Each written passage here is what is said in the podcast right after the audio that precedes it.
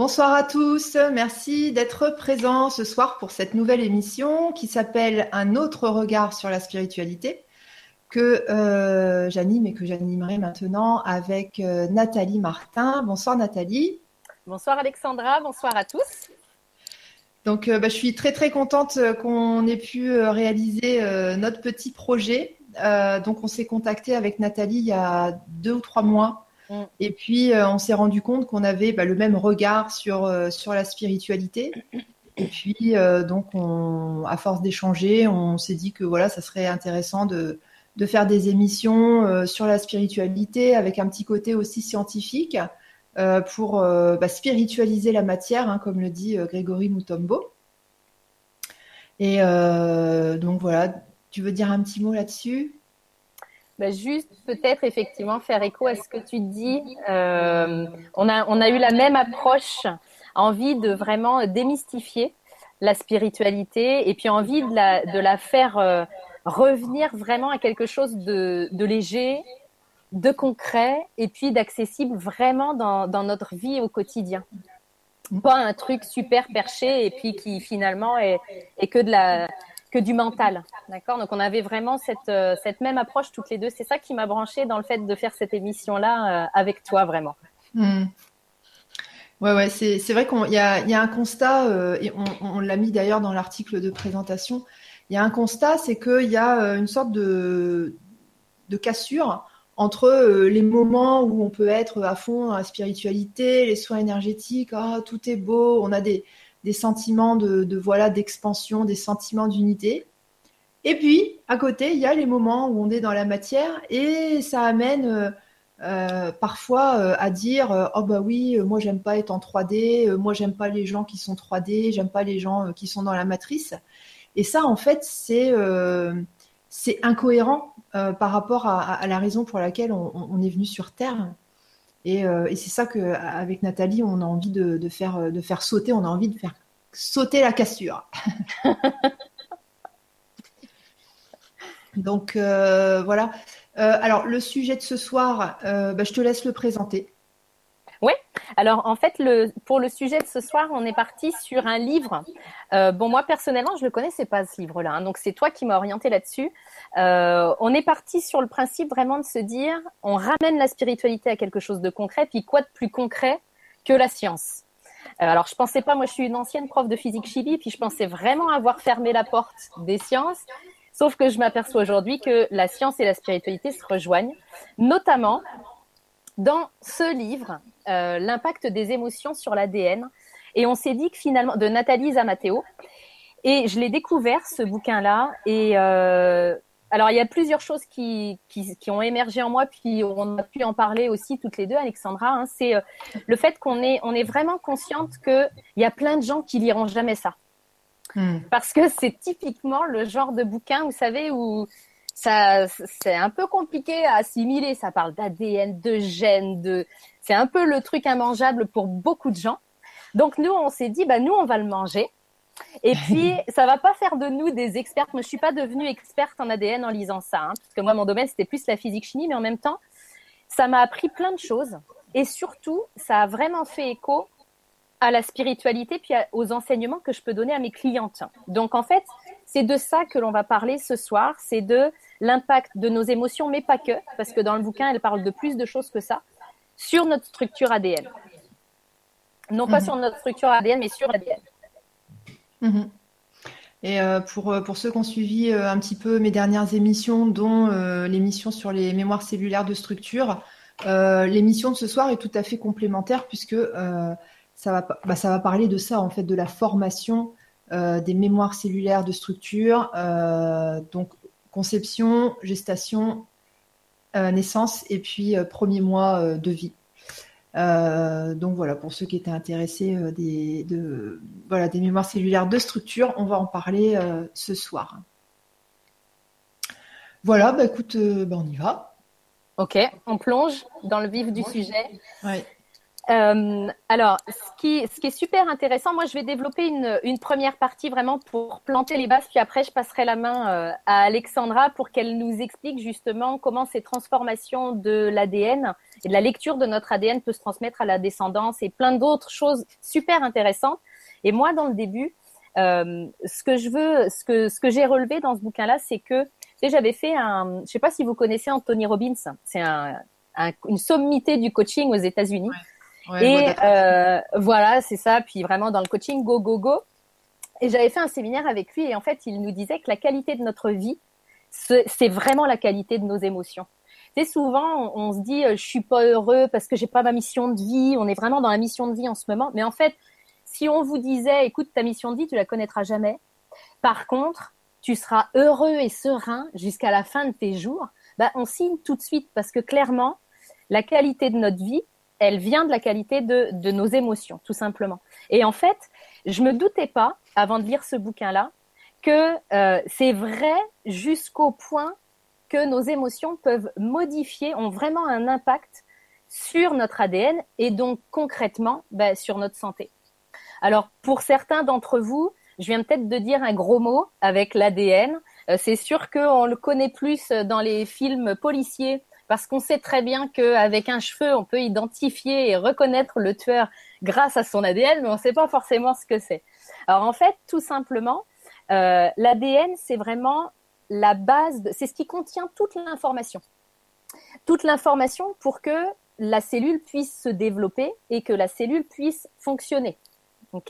C'est comme si et puis en fait le lien que l'on fait donc on imagine juste que l'ADN c'est un fil et puis qui contient l'information nous concernant et ce fil, il est constitué de gènes. Vous avez tous entendu parler des gènes. D'accord? Et en fait, euh, il y a eu une croyance dans le monde scientifique au tout début parce qu'on s'est dit, tiens, si on décortique l'ADN, ça a été la naissance de la génétique, hein, si on décortique l'ADN, ben, finalement, à partir de la connaissance de l'ADN d'une espèce, on connaîtra forcément son comportement puisque dans l'ADN, il y a toutes les infos. Donc, ils sont partis là-dessus. Ce sont toutes les recherches pour essayer de prédire les maladies parce qu'on a le gène du cancer du sein, etc. Sauf que, on s'est aperçu que c'est pas si simple que ça du tout. Par un exemple très simple, euh, si on prend le cas de jumeaux, de vrais jumeaux, bah, ils ont le même ADN, et pour autant, ils vont pas forcément développer les mêmes maladies, ils vont pas forcément avoir la même corpulence, ils vont avoir des différences physiques. Donc, on a vite compris finalement que l'ADN n'expliquait pas tout. Et c'est là que finalement, alors je vais prendre un exemple très simple, vous allez vite comprendre comment ça se passe.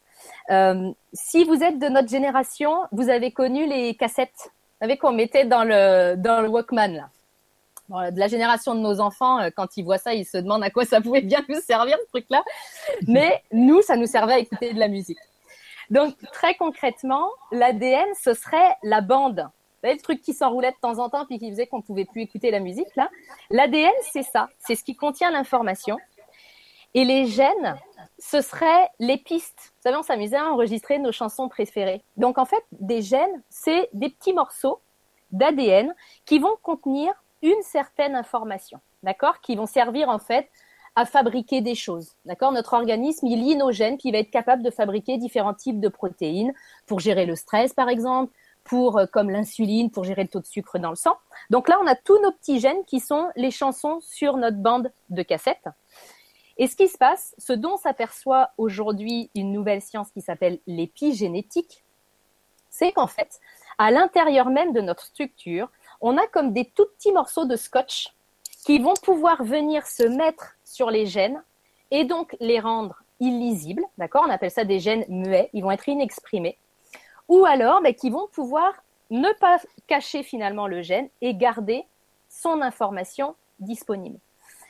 Et en fait, ben, on s'est aperçu que c'est comme si c'était des interrupteurs qui permettaient au gène de s'exprimer ou alors qui faisaient que ce gène-là, il se tait. Puis on comprend vite que en fonction du fait que l'interrupteur soit actionné ou pas, eh bien, on va pouvoir avoir un gène qui s'exprime, alors à différents degrés. Hein, il peut être dans une, expression qui est juste, qui est impeccable et le corps fonctionne correctement. Ou alors, il peut s'exprimer trop. Donc là, on va pouvoir avoir des risques de maladie. Puis même chose s'il ne s'exprime pas assez. Donc j'espère que cette image-là, moi je suis quelqu'un de très visuel.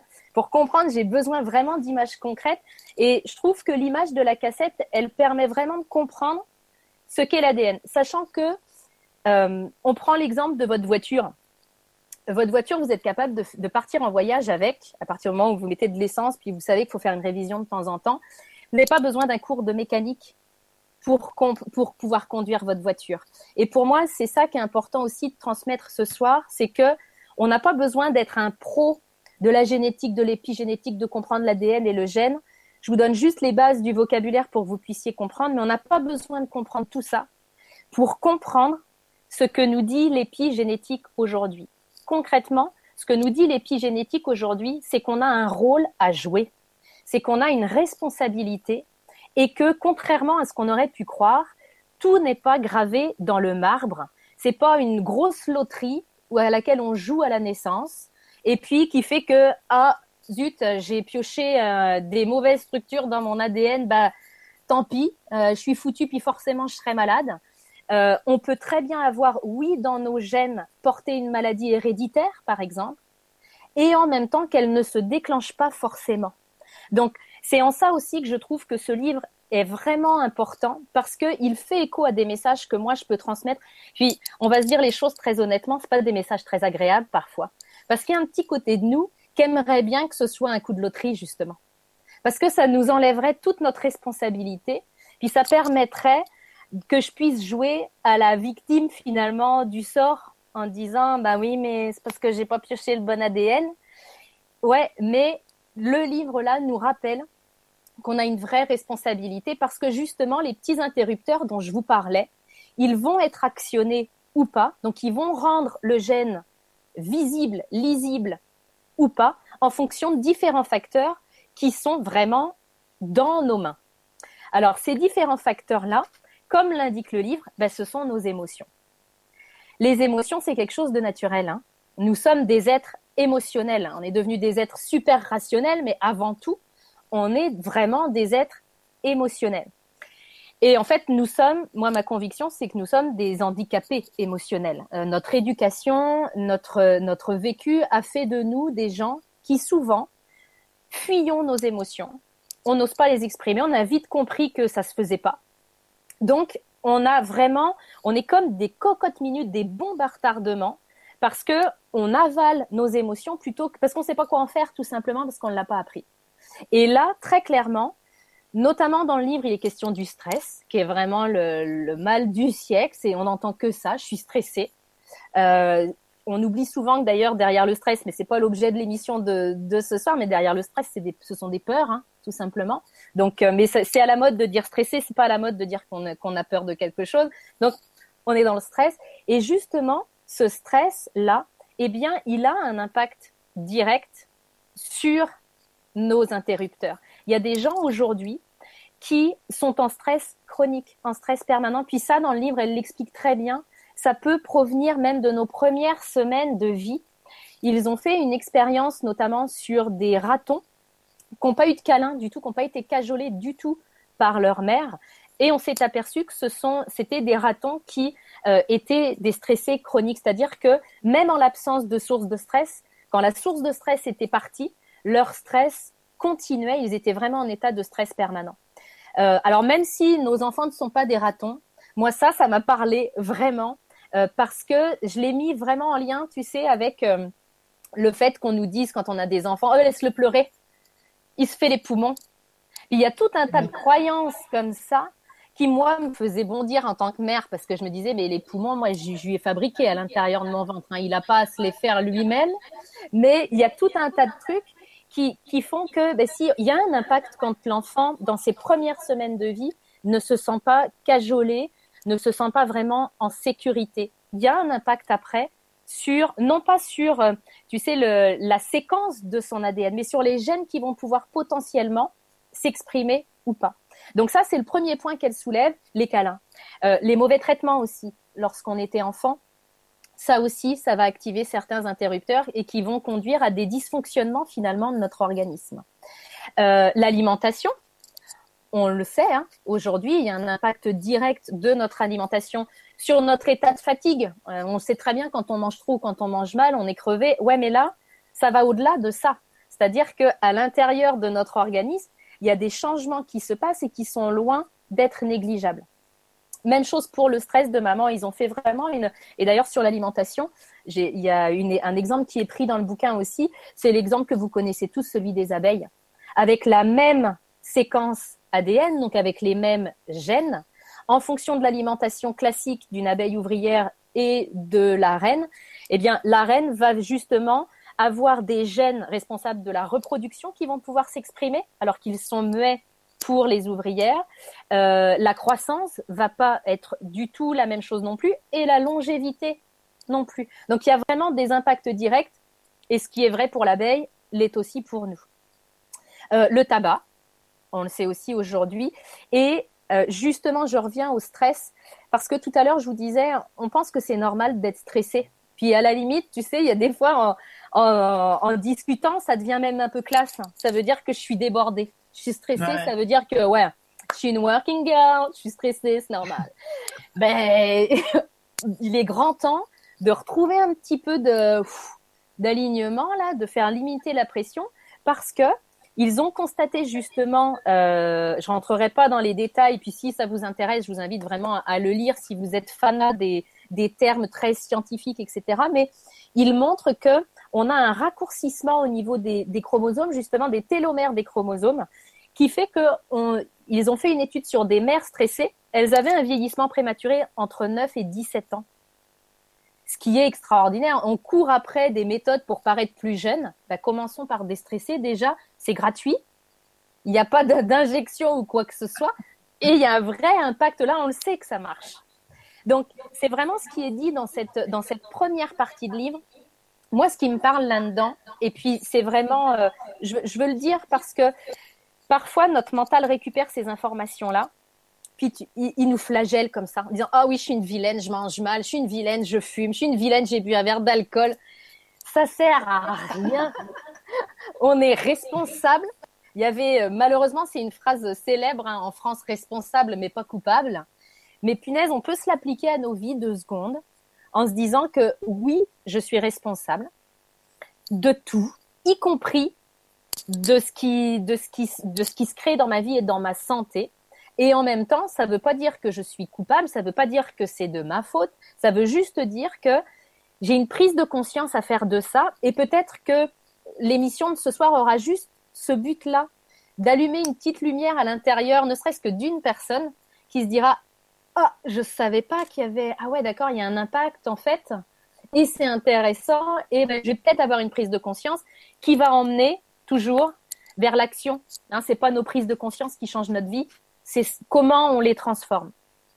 Donc, c'est ce que je voulais partager sur cette première partie. Ça va être euh, à toi maintenant, Alexandra, de nous dire ben, la suite du bouquin, puis comment ça se transmet en fait après. Ok, euh, ben, on y va. Donc, pour, euh, pour ma partie, ce sera un poil plus, un poil plus scientifique. Hein. Je, vais, je vais citer je vais citer les, médecins qui ont fait les recherches, enfin les médecins, les docteurs qui ont fait les recherches, etc. Euh, et on va parler beaucoup de justement de, recherche. Allez, c'est parti. Donc, euh, grâce à Nathalie, nous avons vu que euh, notre ADN est marqué par le stress émotionnel. On va voir maintenant que ces mémoires, donc les mémoires de structure dont j'ai parlé lors de la vibra sur les mémoires cellulaires de structure, se transmettent à la descendance. Alors, comment est-ce qu'on étudie la descendance? On peut l'étudier grâce au génosociogramme. Euh, donc, c'est quelque chose qui a été mis sur pied par euh, une personne euh, dont le nom est Schutzenberger en 2002. le génosociogramme, en fait, permet de trouver les coïncidences, les liens probables, les répétitions grâce aux faits, aux âges, aux dates et aux situations donc euh, dans la vie des personnes. C'est une sorte euh, d'arbre généalogique qui va retracer tous les événements importants d'une famille, euh, tels que les maladies, les naissances, les accidents, les mariages, les décès et les causes des décès. Et cet arbre généalogique, ce génosociogramme, permet aussi de retrouver les secrets de famille. Par exemple, pour les secrets de famille. Alors, Nathalie, tu peux couper ton son? Oui. Ouais, parfait. Donc pour les, pour les secrets de famille, hein, le plus souvent, euh, ça va être des rumeurs, euh, des maladies honteuses, des viols, des incestes, des infanticides, des meurtres, des disputes, des familles, des faillites, pardon, et des internements. Donc là, dans le livre, euh, Nathalie Zamateo donc a pris comme exemple, en fait, enfin, elle a fait une étude longitudinale, hein, c'est comme ça qu'on dit, sur deux jumelles, donc depuis leur naissance mm. jusqu'à beaucoup plus tard. Et là, en fait, elle prend l'exemple de Lisa, euh, qui a 30 ans et qui n'a pas encore ni mari ni enfant, alors que sa sœur jumelle, oui, elle est déjà mariée et elle a des enfants. Donc Lisa, celle qui n'est pas mariée, euh, elle a un physique assez masculin, donc elle est grande, forte, et elle a un comportement agressif en cas de stress. Et euh, l'étude du génosociogramme, donc de l'arbre généalogique, va montrer un secret de famille. En fait, son arrière-grand-mère maternelle a eu deux filles une première fille née d'un viol, puis une seconde fille née d'un mariage classique. Et euh, elle nous dit en fait que seule la deuxième fille née du mariage a eu une descendance, donc celle qui, est née du viol n'a pas eu d'enfant. Et en fait, depuis quatre générations, euh, c'est le même mécanisme, qui se fait, la même configuration qui se retrouve, c'est-à-dire que les femmes ne donnent naissance qu'à des filles, au nombre de deux, l'aînée toujours masculine et la cadette féminine. Et souvent, euh, les aînées restent célibataires ou alors elles vont se marier avec des hommes qu'elles dominent. Euh, voilà, donc Lisa comprend que, bah, en fait, elle a une image de l'homme qui est un petit peu biaisée, et c'est une image qui est héritée en fait de la configuration un peu particulière, enfin du, du, passif de, des générations précédentes. Donc en fait, dans ce cas-là, euh, il y a une sélection euh, de femmes fortes chez les aînés euh, afin que l'épisode du viol ne se reproduise plus. Mmh. et puis, donc il y a certains caractères hein, qui se sont transmis donc au niveau génétique, mais aussi au niveau comportemental. Donc ça, c'est intéressant parce que des fois, on se dit, ah bah tiens, euh, pourquoi est-ce que j'ai tel souci? Euh, Le fait de remonter un petit peu, dans, mm-hmm. euh, de faire une étude, une étude de l'arbre généalogique, ça permet de comprendre qu'en fait, on a hérité d'une d'une astuce de la nature pour nous faire éviter, enfin pour nous éviter de reproduire un, un comportement, enfin un événement désagréable qui aurait eu lieu auparavant. Donc là, en l'occurrence, c'était une histoire de viol. Alors, il y a Michael Minet qui a étudié des rats. Euh, et lui, en fait, il a montré, bah, c'est ce que tu disais tout à l'heure, euh, que l'empreinte des soins maternels, donc le comportement des mères avec leurs petits, va influencer euh, de manière génétique les jeunes rats. donc, au niveau des étiquettes épigénétiques, hein, c'est ce que tu nous disais tout à l'heure, et que cet effet-là peut être transmis aux générations futures.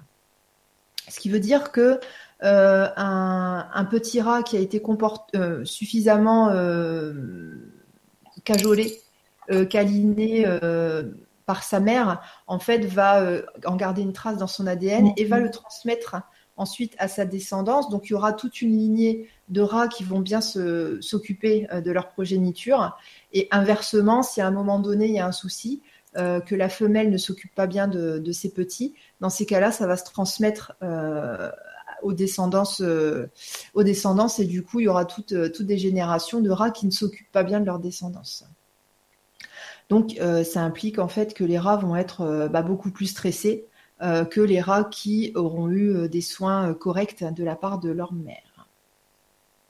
Alors, comment se fait la transmission des étiquettes épigénétiques à la descendance? Ah oui, au fait, ce que je voulais rajouter tout à l'heure, attends, je reviens vers toi avant de commencer ce chapitre-là. Ce que je voulais dire tout à l'heure, c'est que, alors, épigénétique, donc c'est euh, l'étude, euh, ça c'est l'étude de l'influence de l'environnement sur sur euh, les gènes.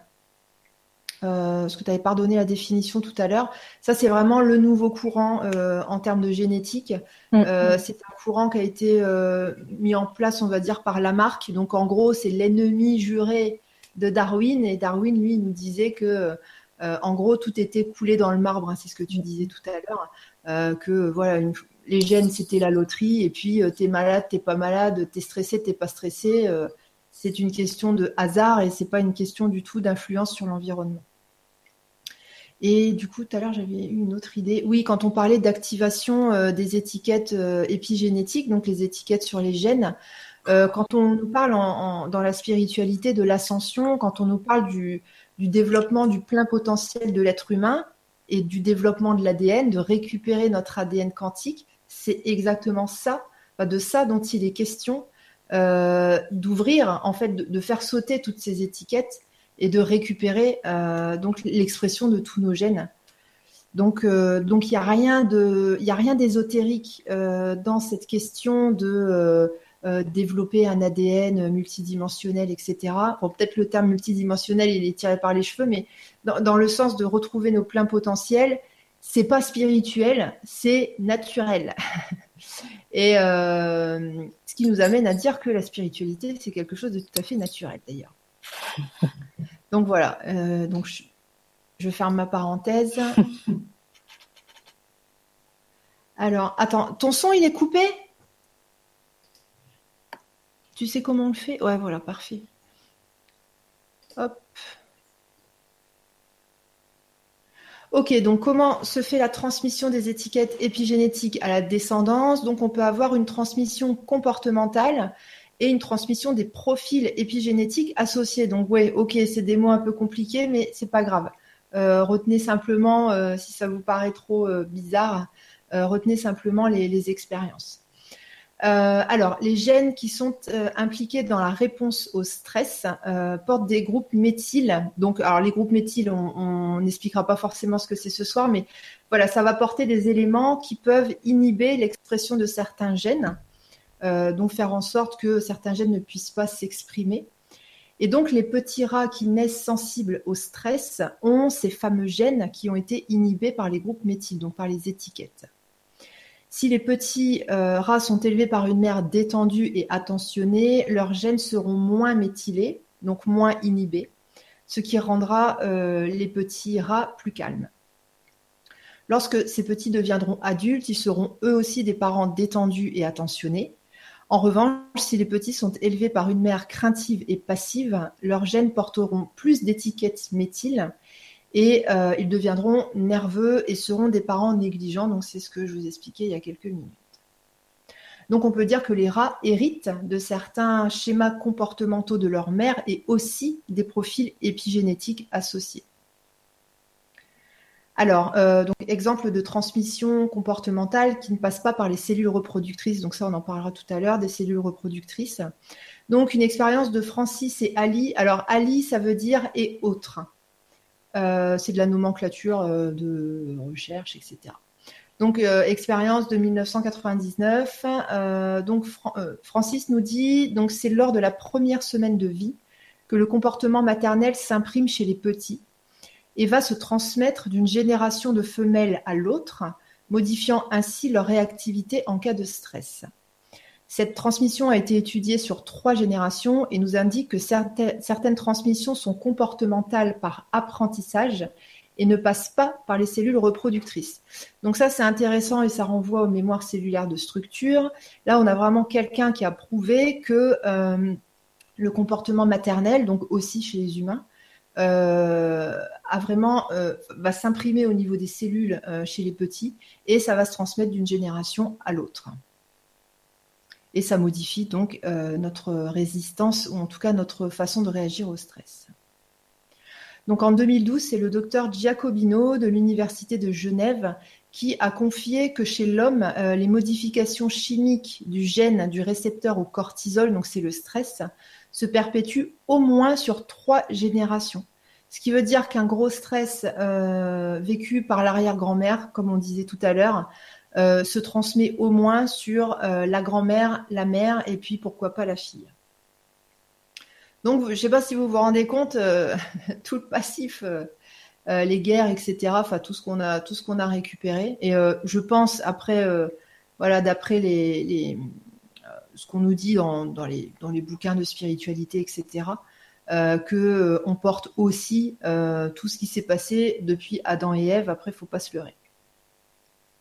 Donc, on comprend que des fois, c'est ah, c'est lourd. Ah bah oui, tu m'étonnes. Alors, bah, exemple justement pour cette transmission, il y a eu une étude de trois générations euh, la grand-mère en fait qui euh, avait, euh, qui avait épousé quelqu'un, donc elle était mariée, et le mari a violé leur enfant.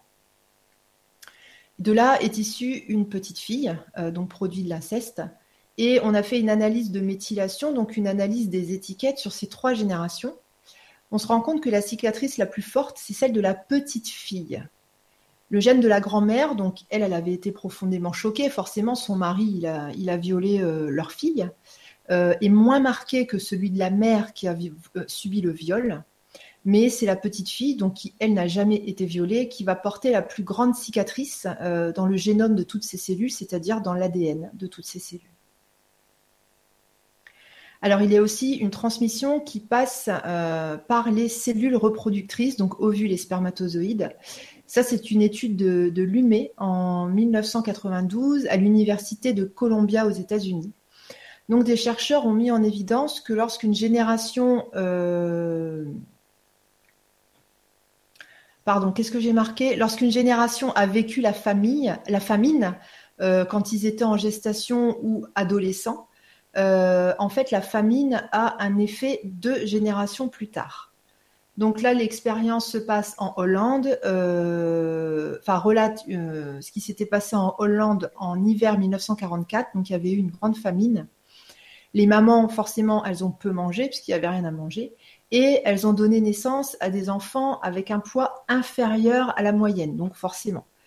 Par contre, ce qui est étonnant, c'est que dans la génération suivante, donc les petits-enfants, on a constaté aussi qu'il y avait des poids inférieurs à la moyenne, alors qu'à ce moment-là, les mères avaient mangé correctement. Donc les effets de la famine se sont transmis aux petits-enfants. En 2009, euh, une équipe a analysé des cellules sanguines d'adultes qui étaient dans le ventre de leur mère pendant la période de famine et ils ont découvert en fait des étiquettes épigénétiques anormales sur le gène euh, qui code pour un facteur indispensable à la croissance chez le fœtus. Donc c'est une expérience de Toby et autres, et Ali, euh, en 2009. Ce gène fait partie d'un groupe d'environ 50 gènes qui sont essentiels à la survie du fœtus et qui sont impliqués dans un processus de reprogrammation de l'épigénome, donc reprogrammation de l'ADN. Alors par rapport à cette reprogrammation, donc il y a une étude de Lucifero et, euh, autres euh, de 2004 euh, qui nous dit en fait que euh, la reprogrammation provoque l'effacement des méthylations, c'est-à-dire de ces fameux interrupteurs qui se trouvent sur l'ADN. Euh, et à ce moment-là, les interrupteurs vont retrouver, enfin les gènes, pardon, vont retrouver leur potentiel d'ouverture. donc tous les, jeunes, tous les gènes à ce moment-là peuvent s'exprimer. Donc ça, c'est vraiment fort parce que ça nous montre que, on verra par la suite, mais ça nous montre que l'ADN, qu'on n'est vraiment pas du tout soumis euh, à une expression ou non euh, de nos gènes, que même naturellement, il y a des périodes de vie où, hop, euh, tous, les, tous les interrupteurs vont sauter et puis tous les gènes vont pouvoir s'exprimer correctement. Donc comme une remise à zéro en fait. Alors cette reprogrammation-là, cette remise à zéro a lieu au cours de la maturation de l'ovule et du spermatozoïde dans l'ADN parental. Ensuite, les interrupteurs reprennent leur conformation initiale, certains gènes pouvant s'exprimer et d'autres non, suite à l'ajout de nouveaux groupes méthyl sur l'ADN, donc de nouveaux interrupteurs. Cette reprogrammation euh, va se faire environ 72 jours avant une fécondation éventuelle chez l'homme et 28 jours chez la femme. Donc, euh, ce qu'il faut voir, c'est que si on vit un stress lors de cette reprogrammation, le stress va influencer la manière dont les interrupteurs vont se reprogrammer. À ce moment-là, en fait, on peut inscrire euh, quelque chose de nouveau sur l'ADN parental qui pourra être transmis à la génération suivante. Alors, ce mécanisme, en fait, permet une meilleure adaptation euh, de la descendance au milieu dans lesquels les parents évoluent. Donc, les stress d'adaptation au milieu. Euh, par exemple, un enfant qui naît en Alaska n'a pas les mêmes besoins qu'un enfant né en Amazonie. Donc par exemple, euh, j'habite euh, voilà, j'habite en Alaska et puis bim, je déménage en Amazonie. Eh bien, euh, mes, ovules, en fait, à un moment donné, vont se reprogrammer et je vais activer les gènes qui permettent de, la nature va permettre d'activer les gènes qui vont permettre de d'être en accord avec l'environnement et l'environnement, ça va être un climat chaud, chaud et humide. Et ce qui fait que l'enfant que je porterai ensuite aura cette facilité à survivre à un milieu euh, chaud et humide, alors qu'à la base, moi, je vis en Alaska. D'ailleurs, comment on appelle les gens, les gens d'Alaska, les Alaska, je ne sais pas. Voilà, c'est la question du soir. Hein. Vous pouvez répondre à cette question sur le forum si ça vous chante.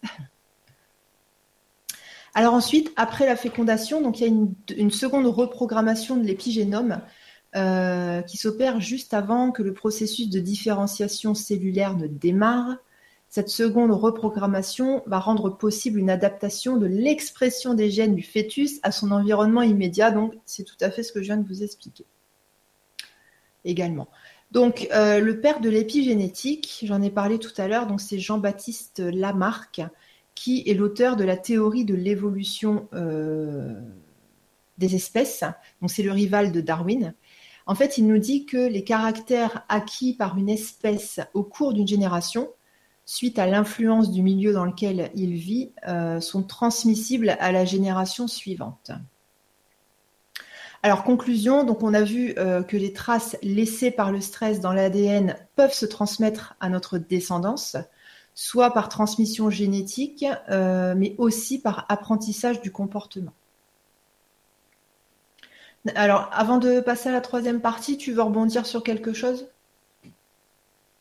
Bon micro, du coup, ce sera mieux.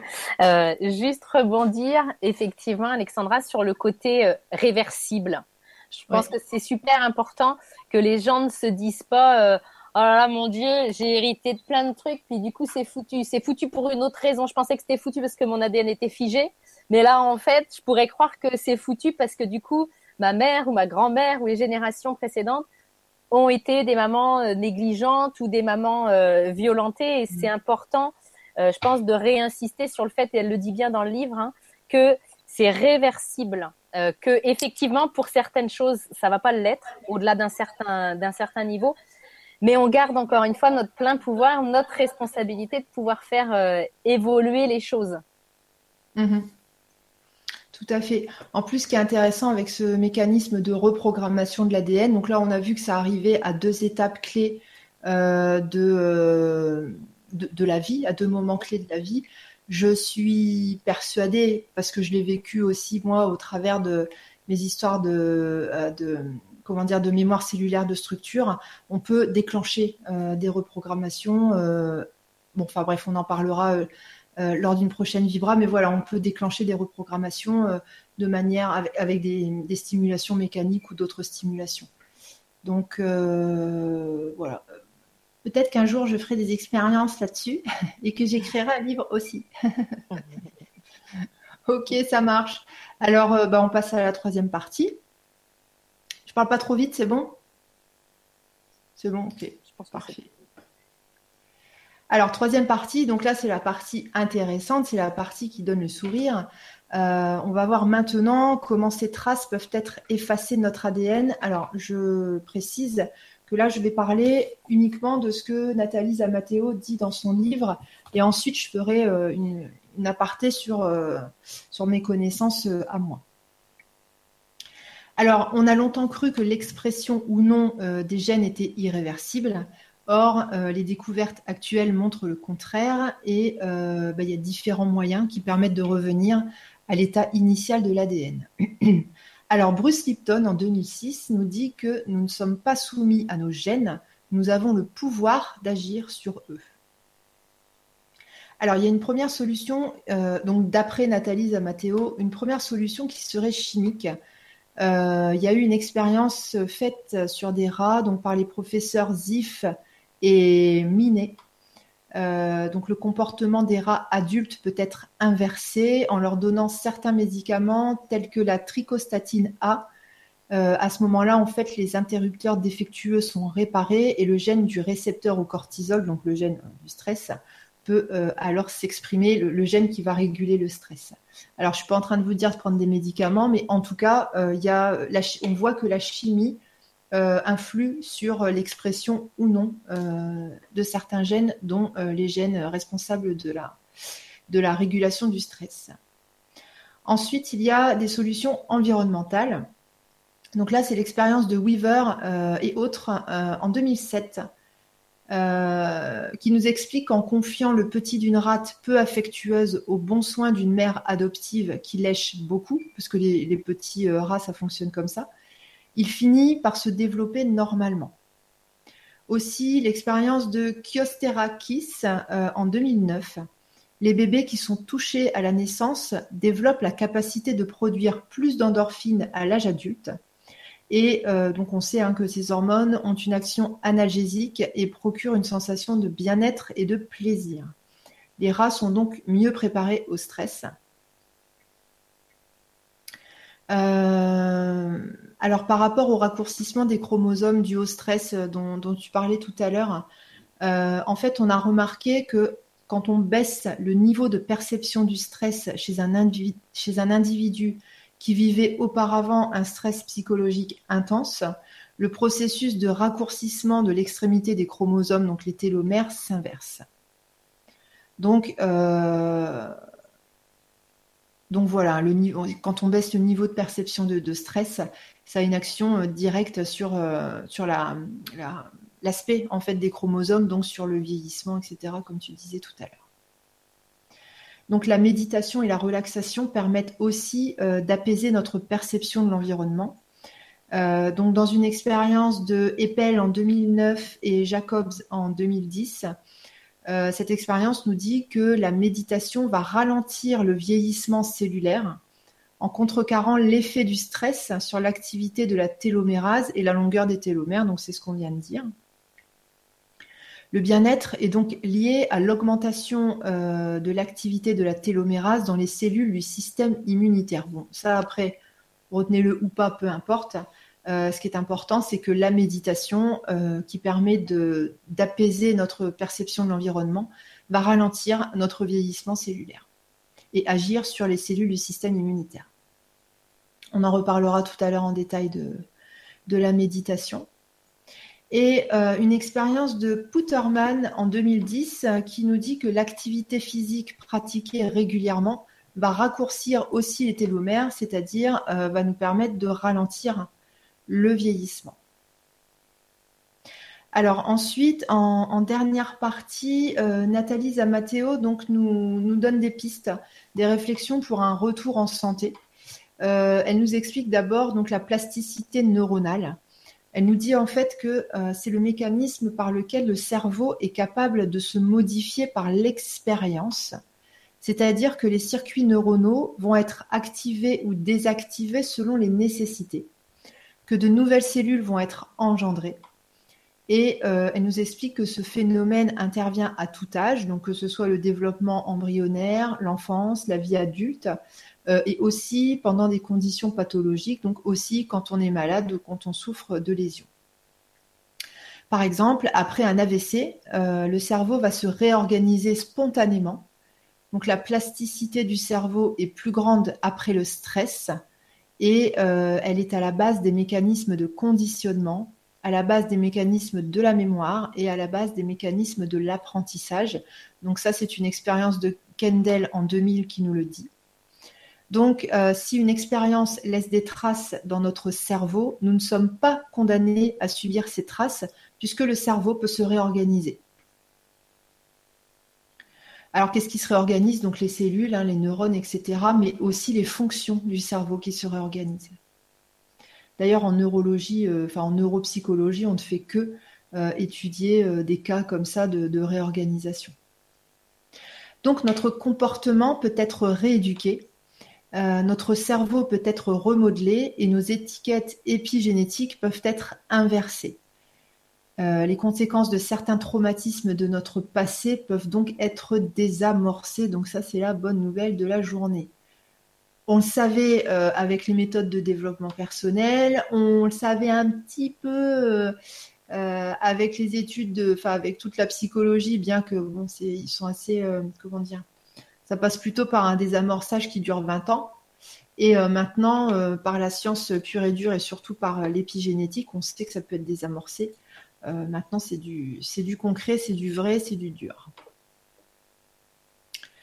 Alors Claude Bernard, donc c'est un, c'est une personne qui a beaucoup étudié la vie en général, les animaux, etc.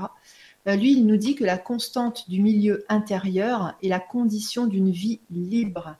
Donc, euh, il nous parle de l'homéostasie. Euh, l'homéostasie, en fait, c'est un système de régulation interne euh, qui permet, en fait, d'avoir un équilibre dynamique de notre milieu intérieur, c'est-à-dire, par exemple, la glycémie, la température, le taux de sel dans le sang, etc. en dépit des conditions de vie extérieures, donc par exemple la chaleur, le froid, le stress. Et euh, il nous dit que l'homéostasie aussi est une condition, euh, enfin ça c'est Nathalie euh, Zamateo qui nous dit, donc l'homéostasie, c'est une condition essentielle à notre survie. Alors là, Nathalie Zamateo nous donne l'exemple des jumelles. Donc Lisa, elle est en couple depuis un an, elle a 33 ans, et elle veut perdre du poids, mais elle n'y arrive pas. Et euh, elle se trouve dans un système yo-yo qui fait que dès qu'elle perd un kilo, en fait, elle en reprend davantage. Lors d'une consultation, euh, en disant qu'elle a encore pris du poids, elle va afficher un large sourire sans s'en rendre compte. Et à ce moment-là, la thérapeute euh, voit que son langage, enfin le langage de son corps et l'émotion qu'elle exprime sont en totale contradiction avec son souhait de maigrir. Donc, prendre du poids apparemment euh, soulagerait un stress chez elle. Alors, on sait qu'elle est née prématurément, qu'elle a été placée en couveuse, et euh, on se doute, en fait, on, comprend que prendre du poids pour elle, ça a été un élément vital, euh, et c'est ce qui se produit, ce qui se reproduit maintenant, c'est-à-dire que prendre du poids, c'est vivre, et perdre du poids, c'est mourir. Donc tout ce qui a été, tout ça, ça a été engrammé en fait au niveau cellulaire quand elle était toute petite, hein, quand elle venait de naître, et c'est quelque chose qui, c'est un programme qui agit encore euh, inconsciemment à son insu. Alors à ce moment-là, on comprend que euh, tant que le conditionnement émotionnel est maintenu, c'est-à-dire la mémoire cellulaire de structure, ça c'est moi qui le dis, euh, le comportement sera également maintenu. Ensuite, euh, Nathalie Zamateo nous se pose la question pourquoi est-ce qu'on éprouve des difficultés à changer? Euh, En fait, elle explique que changer, c'est modifier l'équilibre de notre milieu interne qui est contrôlé de manière involontaire et inconsciente par le système nerveux sympathique. Donc changer, ça veut dire se mettre en danger, ça veut dire euh, se mettre dans l'inconnu d'un nouveau fonctionnement, être dans l'inconnu d'un nouveau fonctionnement qui n'a pas encore fait ses preuves. Et euh, elle explique aussi qu'on ne peut pas désapprendre un comportement ou une réponse, mais qu'on peut par contre euh, apprendre un nouveau comportement là-dessus, une nouvelle réponse qui sera, elle, plus en accord avec notre désir de nouvel équilibre. Donc en gros, ce qu'elle nous dit, c'est que euh, quand on veut changer, euh, plutôt que d'essayer d'enlever quelque chose, on va euh, remplacer euh, par le comportement qui nous convient le mieux. Ensuite, elle explique que diminuer le niveau de perception du stress va aider en fait l'organisme à retrouver un nouvel équilibre. Donc, si on réduit cette perception de stress à zéro, la réponse adaptative au stress va perdurer un peu, même si les effets du stress ne sont plus ressentis. Et puis, à force de ne plus être sollicité, euh, cette réponse adaptative au stress va disparaître par le mécanisme qu'on a vu tout à l'heure, euh, c'est-à-dire la plasticité euh, cérébrale. Alors c'est pour ça que quand on, sais pas, quand on travaille sur soi, on va avoir ces espèces de shoots euh, de bonheur, c'est-à-dire que ah chouette, on a trouvé une nouvelle méthode, on a trouvé une, nouvelle façon de voir le monde, et puis donc on a cette espèce de, courbe comme ça qui monte en flèche, donc on se sent très bien, et puis à un moment donné, pouf, ça va redescendre. C'est simplement que on a tellement été habitué à euh, être stressé, à développer des réponses au stress, que euh, ce comportement-là, cette réponse au stress, elle va perdurer. Donc ce qu'il faut, c'est pratiquer, pratiquer, pratiquer par exemple le lâcher prise, etc., etc. Et à force de pratiquer, ça va devenir un mécanisme tout à fait naturel grâce à ça, à la plasticité cérébrale. Alors, le but, c'est de trouver un nouvel équilibre en changeant l'image que l'on perçoit de notre monde extérieur. par exemple, si on voit le monde extérieur comme stressant, notre système nerveux orthosympathique va s'activer et va nous mettre en état d'alerte. Alors, ça, euh, bah, vous devez voir voilà, les infos, tout ce qui est véhiculé euh, à la télé et puis sur Facebook et puis euh, même, entre nous quand on discute. On, renforce en fait cette, réponse du, système, enfin on stimule notre système nerveux orthosympathique, c'est-à-dire on est constamment en état d'alerte et on est constamment hyper hyper stressé et on n'est pas du tout comment dire on, a naturellement la capacité d'être beaucoup, euh, d'être en état de, paix, en fait, et c'est cet état de stress, on l'alimente. C'est ce que tu disais tout à l'heure d'ailleurs, Nathalie, avec euh, la question de la responsabilité. Alors, si au contraire on arrive à voir notre monde extérieur au travers d'images apaisantes, cela va engendrer un état de repos grâce à l'activation du système nerveux parasympathique. Alors, il y a eu une expérience de fête en, 2000, euh, l'expérience des grands brûlés, donc euh, avec le neurologue Hunter Hoffman à l'hôpital américain de Seattle, donc là où il y avait le docteur Mamour, n'est-ce pas? Je fais un petit clin d'œil au docteur Mamour. Euh, donc, ce neurologue fait voir en fait aux grands brûlés un film qui se déroule dans un univers de glace pendant qu'on les soigne et euh, il va mesurer le seuil de douleur donc chez un sujet. Euh, et en fait, il se rend compte que euh, pendant qu'il visionne ce film dans un univers de glace et qu'il est soigné, en fait, il estime sa douleur entre 0 et 100 à 38, alors que s'il a seulement les antalgiques, la douleur monte de 90 à 100. Euh, quasiment au, top de la douleur. Donc euh, rien que le fait de voir un environnement de glace, un environnement on va dire apaisant, ça va euh, enlever en fait sa sensation, apaiser sa sensation de brûlure au niveau de la peau. Donc là, on va parler un petit peu de la méditation, parce que je trouvais ça intéressant vu que voilà dans dans le public du grand changement, il y a pas mal de monde qui médite. Donc en 1975, euh, il y a Herbert Benson euh, qui euh, nous montre que la méditation favorise l'activation du système nerveux parasympathique, donc celui qui calme, et ça favorise l'apparition de processus réparateurs associés. La méditation ralentit le vieillissement cellulaire parce qu'il va contrecarrer l'effet du stress sur euh, euh, l'activité de la télomérase et des télomères, donc le raccourcissement des chromosomes à cause du stress, on en a parlé tout à l'heure. Il y a d'autres études qui montrent euh, que la pratique de la méditation améliore l'humeur, elle induit aussi des émotions positives, elle améliore l'immunité et elle soulage la douleur. Donc là, ce sont des expériences de 92, donc il y a Kabat-Zinn, euh, expérience de 2003 avec Davidson et expérience de 2008 avec Moron. Ensuite, en 98, Ernst qui nous dit, euh, qui a prouvé que la méditation peut être plus efficace que les antidépresseurs chez les personnes dépressives. Euh, il nous explique que les effets de la méditation vont perdurer longtemps et vont diminuer le nombre de récidives de dépression donc ça, ce sont euh, les expériences en 2000 de Tisdale, les expériences en 2007 de Williams, Tisdale, Siegel et Kabat-Zinn. La méditation a aussi la capacité de réinterpréter positivement les événements stressants. Donc ça, c'est une expérience de 2009 euh, faite par Garland. Et euh, ensuite, donc Nathalie Zamateo conclut en disant que le sport les massages, le rire et l'alimentation aussi ont un effet sur les émotions. Alors, je reviens vers vous. Euh, tu peux remettre ton micro si tu veux. Ah, j'ai pas mis la lampe, dis donc. Mon Dieu, je n'ai pas mis ma lumière. oh, Jésus? Attends. Et eh, c'est la première fois. C'est la première fois que j'oublie de mettre la lumière. Bon. Bon, vous m'avez vu quand même. Vous m'avez vu, ouais, ouais, ouais. On te l'aurait dit sinon. Alors, moi, je vais faire ma, petite critique, critique avec un petit C, hein, on n'est pas dans le jugement. Ma petite critique sur le bouquin.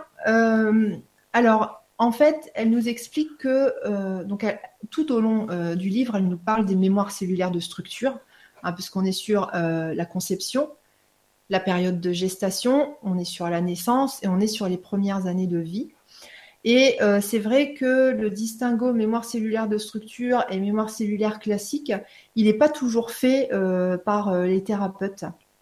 Et donc, par rapport à mon expérience, par rapport à l'expérience d'autres personnes avec lesquelles j'ai été en interaction ces derniers temps, on sait maintenant que pour les mémoires cellulaires de structure, ce qui va vraiment permettre de travailler dessus, ça va être les thérapies mécaniques euh, par exemple, euh, euh, bon, j'en avais parlé beaucoup la dernière fois, ça peut être rééducation des tympans, ça peut être l'ostéopathie. Maintenant, ils ont sorti une ostéopathie qui s'appelle ostéopathie somato-émotionnelle, etc., etc. Donc la pratique du sport, oui, pourquoi pas.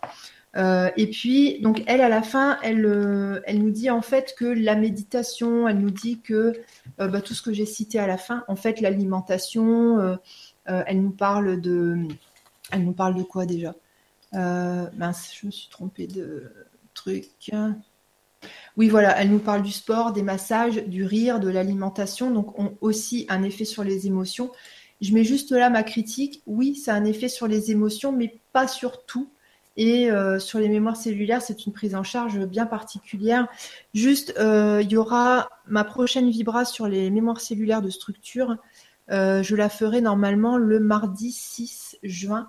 Et euh, je parlerai, donc la dernière fois j'avais parlé de la période de gestation, là je parlerai des troubles associés au moment de la naissance.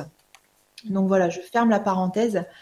Euh, donc voilà, c'est juste ma critique sur ce livre-là. Alors voilà, si tu, c'est pas une critique jugement, c'est euh, une critique, on va dire un, approfondissement de, ce qu'elle a écrit dans son bouquin. En tout cas, moi j'ai trouvé ce bouquin génial. Euh, et toi aussi, Nathalie, c'est bien pour ça qu'on a décidé d'en faire une vibra. Et euh, donc voilà. Qu'est-ce que. Est-ce que tu as envie de rajouter quelque chose euh, écoute, moi, ce qui, ce qui me parlait notamment dans ta partie, parce qu'il y a plein plein d'infos, puis il y a plein plein d'expériences, ce que je trouve top, c'est, tiens, on connaît les bienfaits de la visualisation, par exemple.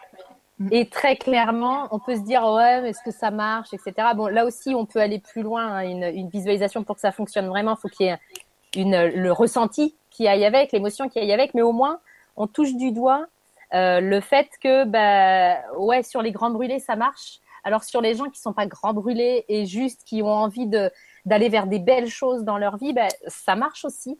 Euh, ce qui me plaît aussi, c'est que tu sais, ça, ça démonte un, comme un tabou qui est euh, le fait que nos cerveaux euh, ne font que décroître. Comme comme euh, il y avait une croyance très très forte là-dessus en disant que notre cerveau se développe, puis à un moment donné, ben non, il, il ne fait que euh, que baisser au niveau de ses capacités. On sait aujourd'hui que c'est faux, mais pourtant, c'est quand une idée est vraiment bien engrammée dans les têtes des gens, c'est difficile de les faire bouger. Et ce mm. bouquin-là, il contribue à, à ne pas avoir cette croyance que ah ben avec l'âge euh, le cerveau dégénère, il, contribue vraiment à se dire que notre cerveau est fait pour créer des nouveaux circuits, créer des nouvelles connexions neuronales, jusqu'à la fin, à condition de ne pas s'encrouter toujours dans les mêmes conditionnements, dans les mêmes expériences. Là, ouais, c'est sûr que si je fais toujours la même chose, je vais pas créer des nouvelles connexions neuronales. Donc, mm. euh, ça, ça invite aussi pour moi, tu vois, en sortant vraiment du caractère hyper scientifique, rigoureux et des expériences, ça invite, je trouve, ce livre-là à, à, se demander, ok, mais qu'est-ce que j'en fais moi dans ma vie concrètement? Mm. euh, Je veux l'utiliser comment? Parce que c'est un livre, tu vois, pour moi qui, qui, est, qui est super si tu fais du lien. Euh, si c'est juste se remplir le bocal euh, d'informations pour pouvoir les échanger en soirée, on se fera pas des amis en parlant des recherches et des expériences qui, euh, qui, qui sont dans ce livre-là. Et pour moi, c'est important de, ok, j'ai emmagasiné des infos, puis sans doute que ça a été le cas pour, pour ceux qui nous regardent, pour vous.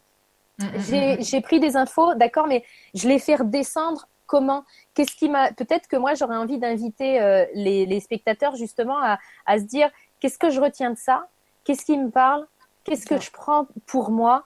Euh, c'était notre but, c'était pas de, encore une fois, de remplir la tête avec plein d'infos, mais c'était de pouvoir être un, un, petit élément sur le chemin, de se dire d'accord, qu'est-ce que j'en fais, comment je l'applique? Est-ce que est-ce qu'il y a des trucs qui m'ont interpellé et peut-être qu'ils peuvent vous pouvez poser vos questions dans le dans sur le forum?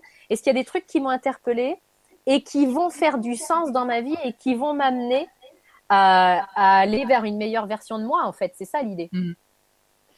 Ouais, tout à fait. C'est vrai que le alors j'ai insisté sur les expériences parce que euh, pour moi, on ne peut euh, sortir euh, des croyances limitantes. Enfin, c'est facile de sortir des croyances limitantes quand on a quelque chose sur lequel, ah, voilà, auquel se référer.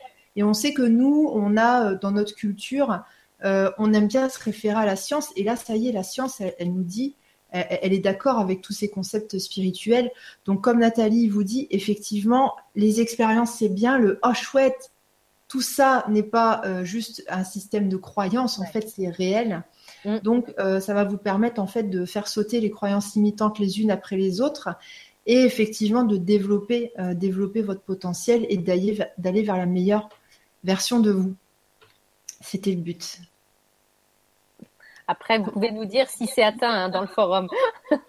Ou est-ce qu'on vous a perdu? Oui, oui, oui, oui, oui. Donnez, euh, donnez vos retours euh, pour qu'on puisse s'adapter aussi pour, euh, pour les prochaines émissions. bon, moi, après, c'est vrai que j'aime bien, j'aime bien quand ça sonne scientifique, mais voilà, après, c'est pour ça qu'on se complète bien. Ok. Ben, on y va pour les questions. Alors, tu veux lire la première? Alors, eh bien, écoute, si tu veux, je vais juste la chercher deux secondes. Je la lis en entier, Alexandra, c'est bon?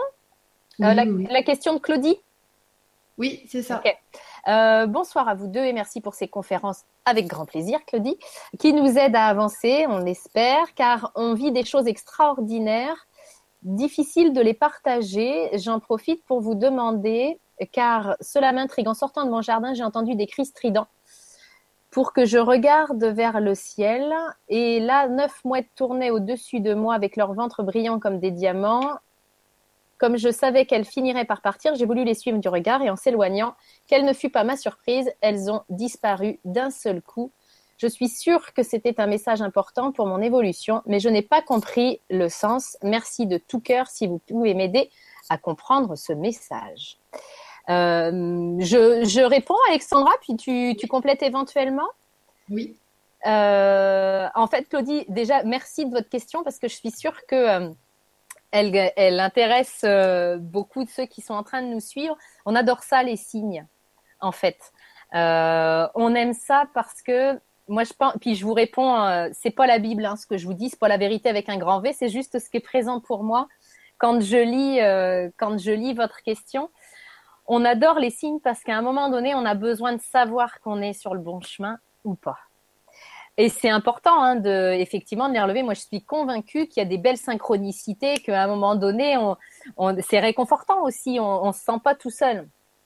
Et en même temps, euh, je suis convaincue, je suis d'une chose, c'est que, et d'ailleurs dans votre question, vous le dites, hein, euh, j'ai entendu des cris stridents pour que je regarde vers le ciel.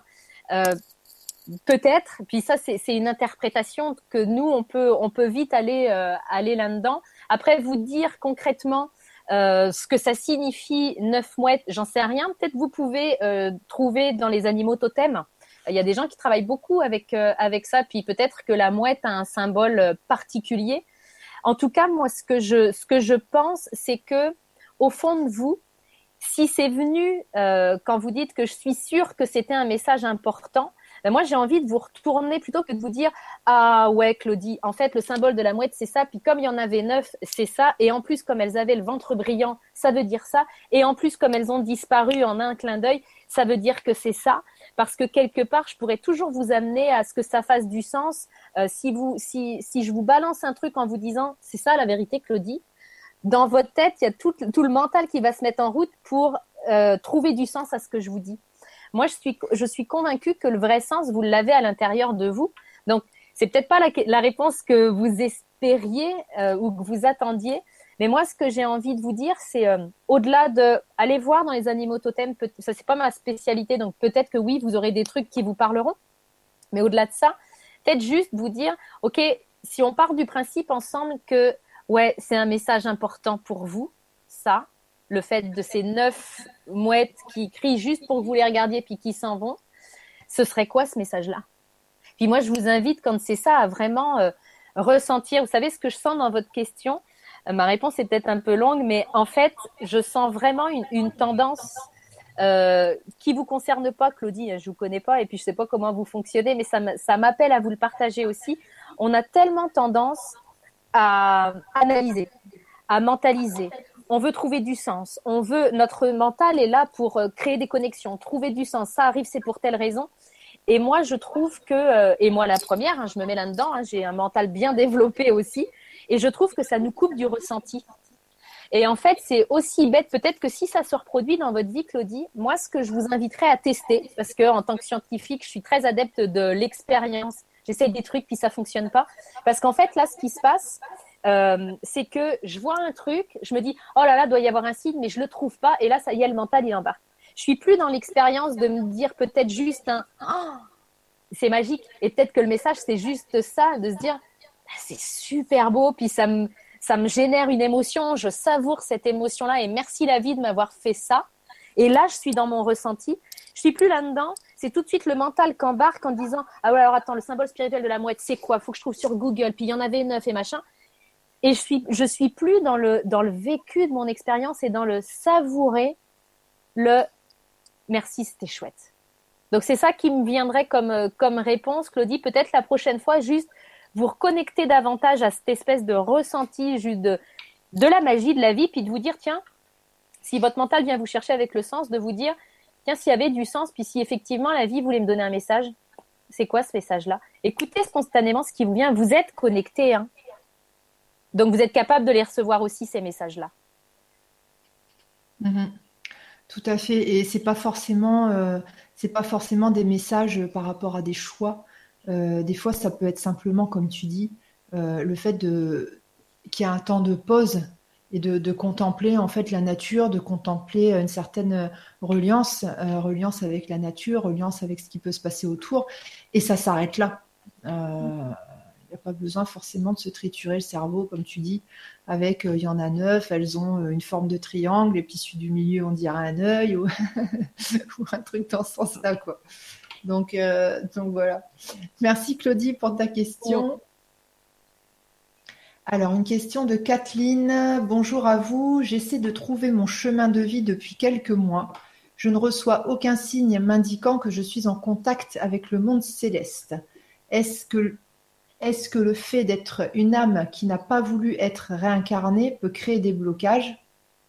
Faut-il faire une régression karmique et quel thérapeute pouvez-vous me conseiller Cela peut-il se faire à distance? Je vous remercie de pouvoir répondre à mes interrogations. Bonne soirée, bisous, lumière, amour, joie et gratitude, Christine. Ok, je vais prendre mm. la question. J'essaie de trouver mon chemin de vie depuis quelques mois. Alors en fait, tu es déjà sur ton chemin de vie. C'est ça. Euh, on ne peut pas être ailleurs que sur notre chemin de vie. C'est encore un, concept, euh, on va dire, spirituel qui est interprété au regard de nos habitudes, euh, entre guillemets, sociales. Je ne vais pas dire terrestres, mais voilà, sociales, sociétales. Donc, ton chemin de vie bâtillé, il n'y a pas de souci. la seule mission que l'on ait sur Terre, c'est d'expérimenter les émotions d'expérimenter la dualité au travers des émotions et tous les chemins mènent à Rome. Euh, nous n'avons pas de chemin de vie relié à l'ego, donc méfiez-vous euh, quand quelqu'un vous dit ah bah oui toi ton chemin de vie c'est ça et si ça vous flatte c'est que ça touche l'ego donc en général c'est pas vraiment ça. le chemin de vie en général quand on on est toujours sur notre chemin de vie, mais quand on se sent vraiment accompli et à sa place, euh, il y a juste un sentiment de paix. Il n'y a pas de sentiment d'euphorie. Il n'y a pas de sentiment de, euh, de ah ça c'est mieux. Bref, voilà. Euh, donc, tu nous dis, je ne reçois aucun signe m'indiquant que je suis en contact avec le monde céleste. On n'est pas sur Terre pour être en contact avec le monde céleste. Alors, effectivement, il y a une notion d'ascension. Il y a une notion que euh, l'être humain retrouve sa multidimensionnalité. Ça aussi, c'est tout à fait prouvé par la science, puisque au niveau euh, physique, ils en sont arrivés à trouver 13 dimensions à l'atome. C'est ça, 13, hein, ou on a 14, je sais plus. Enfin bon, bref, il y en a plus de 10. Et euh, donc, on retrouve notre multidimensionnalité. Et effectivement, dans cette multidimensionnalité, on peut avoir des contacts. Ces contacts n'ont pas forcément à voir avec les choses que tu entends. C'est-à-dire que pour certains, les contacts vont ressembler à ce qu'on nous dit dans les films, euh, au travers, euh, je ne sais pas, peut-être des dessins animés, des contes de fées. Euh, ça va ressembler aussi au contact que l'on voit donc dans des films un peu science-fiction ou des films un petit peu fantastiques, mais ça peut prendre une autre forme. En fait, ça prendra la forme qui, est, qui sera acceptée par ton mental, ça prendra la forme qui est acceptée par tes croyances, par, ton, par le système de croyances auquel tu adhères. Donc ceux qui adorent les fées, ça va être des contacts plutôt euh, féeriques. Ceux qui adorent euh, les dragons, ça va être des contacts plutôt dans ce style-là. Ceux qui sont plutôt euh, extraterrestres, ça va être des contacts dans ce sens-là. et ça peut être d'autres contacts. par exemple, pour les personnes qui font des voyages chamaniques, il y en a qui voient certaines entités, il y en a qui vont voir des anges, il y en a qui vont voir des extraterrestres. Euh, il y en a qui vont voir leur guide sous forme d'animaux, mais il y en a aussi qui ne vont pas voir de forme. Et il y en a qui vont faire des expériences euh, sensorielles, donc pas visuelles, mais des expériences de dilatation. Il y en a qui vont entendre des musiques, euh, qui vont ressentir les fréquences. Donc, en fait, c'est leur oreille qui va traduire les fréquences, l'énergie sous forme de musique. il y en a, ça va être sous forme de couleurs. Enfin bref, ça peut se manifester de plusieurs façons et il n'y a pas une bonne façon.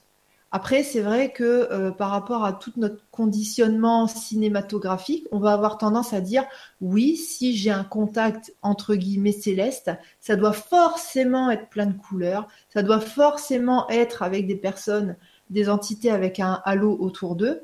Euh, c'est pas obligé. En fait, tous les êtres humains sont différents, donc notre façon de rentrer en contact avec les autres dimensions va être interprété à chaque fois de manière, enfin pour chacun de manière différente.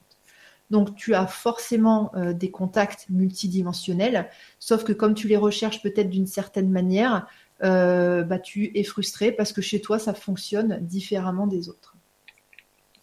Ensuite, tu nous dis, est-ce que le fait d'être une âme qui n'a pas voulu être un réincarné peut créer des blocages pour moi, mais ça n'engage que moi, ça c'est un non-sens.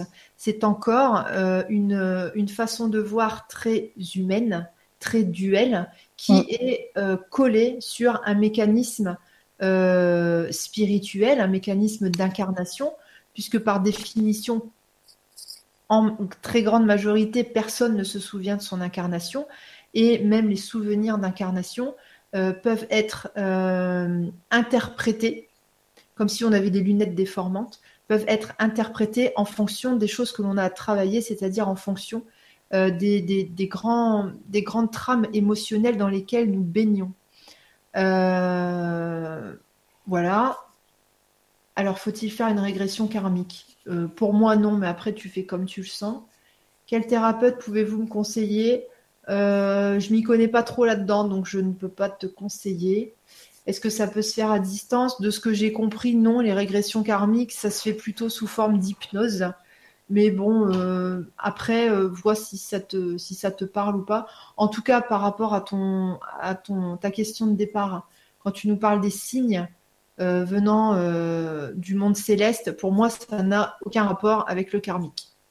Après, ça n'engage que moi. Qu'est-ce que t'en penses-tu? J'en pense plein de choses.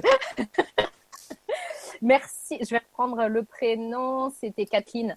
Euh, merci Kathleen de ta question parce que euh, alors c'est un peu dans le même. Euh, je vais essayer de te donner les choses dans l'ordre, hein, mais il y a tellement de trucs qui me sont venus en te lisant.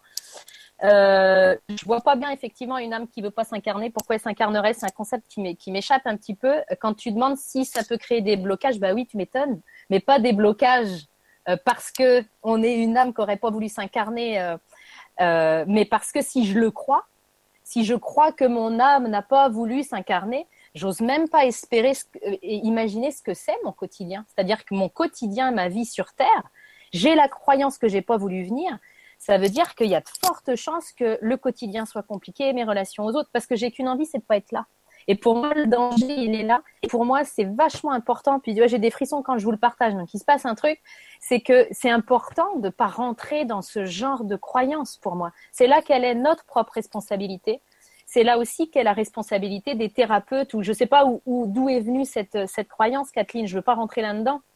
Mais on a une vraie responsabilité quand on balance des trucs comme ça aux gens parce qu'après, ben, les croyances vont avec. Donc, pour moi, j'essaierais plutôt déjà d'enlever cette croyance-là. Il y a autre chose qui, était, euh, parce que ça va changer votre vie au quotidien, hein, ça c'est clair. Hein. Euh, et puis, il y a autre chose qui était très, qui m'est venu quand vous dites que vous recevez aucun signe du monde céleste. Ben, moi, je pense que le premier signe à recevoir, c'est celui de votre corps. Parce que souvent, on se dit qu'on attend des messages magiques pour se dire, j'ai la même conception que toi, Alexandra, sur le chemin de vie il y a tellement, c'est tellement une croyance, il y a une espèce de performance, tu sais, dans la spiritualité aussi, punaise, on a été, on, a réussi à mettre de la performance aussi dans la responsabilité, dans la spiritualité. Ça veut dire que je voudrais avoir des contacts performants, euh, je voudrais être clairaudiente, euh, clairvoyante, je voudrais être médium, je voudrais avoir des anges qui débarquent dans mon salon, je voudrais être performante là-dessus. Pour moi, on se plante parce que on essaye de contrôler, on essaye de mettre des étiquettes, des stéréotypes, de faire entrer dans des cases. Et pour moi, on se plante complètement. Alors, je vous inviterai, Kathleen, je t'inviterai à, au lieu de chercher les contacts et les messages qui viennent de l'extérieur, parce que ça, ça peut générer que de la frustration. Puis à un moment donné, tu te dis, bah, punaise, pourquoi il y en a qui reçoivent des infos et pourquoi moi je, je reçois rien? Et ça peut même alimenter ta croyance de l'âme qui n'a pas voulu s'incarner. Tu vois, à la limite, tu serais puni. T'as pas voulu, tu voulais pas venir, tu es venu quand même. Bah, t'es coupé du monde céleste, tant pis pour toi et, tu rentres vraiment dans une spirale mentale. Donc, ce qui est important pour moi dans un premier temps, c'est de lâcher prise, d'arrêter de vouloir forcer les choses. Oui, de te dire, je peux pas être à côté de mes pompes, je peux pas être à côté de ma de, de mon chemin de vie. Et si peut-être tu as l'impression que tu es à côté de ton chemin de vie, Kathleen, c'est que ton corps, il est en train de te dire que tu fais pas forcément les bons choix ou que tu cherches pas forcément au bon endroit. Il va te le dire par l'intermédiaire de tes émotions. Donc, c'est là-dessus que je finirai. C'est vraiment de te dire, D'accord, bah, essaye de poser le truc, de travailler plutôt que de faire une régression karmique, d'aller parce qu'elle va faire qu'alimenter ton truc. Tant que tu as encore la croyance de mon âme n'a pas voulu euh, s'incarner, tu es tranquille que tu vas t'attraper le thérapeute qui va aller conforter la croyance puisque c'est ce que tu crois. S'il y a qu'un thérapeute sur Terre qui peut te donner cette info-là, tu vas tomber dessus. Donc, d'abord, je désamorcerai cette croyance-là. Dans un premier temps, ça va déjà euh, te ramener un petit peu là dans la vie maintenant. Et puis j'arrêterai de chercher des contacts célestes pour revenir à un vrai contact. C'est celui justement de ton âme qui est en train de te parler par l'intermédiaire de tes émotions. Reconnecte-toi à ton corps, Kathleen. Moi, c'est ce qui me viendrait. Hmm. Tout à fait. Les sensations de ah j'ai envie, ah j'ai pas envie, ah je me sens bien, ah je me sens pas bien. Ça me fait, plaisir ou pas? C'est tout. Et ce qui donne l'impression d'être, d'être. Pourquoi on a l'impression qu'on n'est pas sur notre chemin de vie? Bah Parce que la vie c'est compliqué, parce que tu n'as peut-être pas de joie au quotidien, parce que tu as l'impression que tu n'es pas au bon endroit. D'accord, bah réajuste-toi dans ton quotidien. Mais ça, ça va pas, ça va pas être le monde céleste qui va débarquer dans notre salon en disant, c'est quoi, t'es pas dans le bon boulot? Je vais t'en trouver un, moi. C'est ça, je t'ai découpé une annonce. Euh, non, ça se passe pas comme ça. c'est notre corps. Mais on n'est pas connecté à notre corps. Mais c'est un premier pas. Ah, tout à fait. Merci, merci Kathleen pour ta mm. euh, Christine, pardon. Ouais. Pour ta question. Bah, euh, tu prends la prochaine? Oui, si tu veux. Euh, alors, c'est une question de Nilout, qui doit être un pseudo ou alors un prénom très original. Euh, donc, bonsoir à tous les auditeurs, Nathalie Alexandra. Encore une belle soirée et merci à tous de nous présenter tous ces beaux sujets avec plaisir. Petite question que je me pose. La spiritualité, certains la cultivent et d'autres pas du tout. Dans mon entourage, je me rends compte que des degrés de différents ou même pas du tout de spiritualité se démarquent. Qu'est-ce qui fait que nous sommes spirituels? Est-ce ça à la, est-ce à la naissance? Une bonne fée se serait branchée sur notre berceau? Le devenons-nous avec le temps? Ou bien nos guides nous font prendre conscience et nous éveiller? Il y a tant de gens qui disent ne croire à rien. Donc c'est déjà croire à un truc pour moi. Et tant mm. d'autres qui sont ouverts que c'est étrange qu'il y ait une telle différence. Belle soirée à tous. Bien. Euh, question très... Euh, j'enchaîne, Alexandra? Vas-y, fais-toi plaisir. Euh, écoute, oui, il y a différents. En fait, il y a plein de choses qui me viennent aussi. Mais je vais essayer de faire court, Niloud, dans, ta... dans ma réponse, parce que sinon, je vais vous dire jusqu'à minuit, et c'est pas le but. pour moi, on, est avant tout des êtres spirituels qui sommes venus justement vivre une expérience matérielle pour se souvenir qu'on est des êtres spirituels en bout de compte. Enfin, pour moi, mon, vécu, c'est vraiment celui-là et ma croyance, c'est vraiment celle-là. Euh, on est, nous sommes spirituels et nous sommes venus vivre une expérience matérielle. On n'est pas des êtres physiques qui, euh, tiens, on, est, on va vivre des expériences un petit peu spirituelles juste pour les toucher du doigt. On a ça en nous pour moi et c'est pas euh, certains l'ont et certains l'ont pas.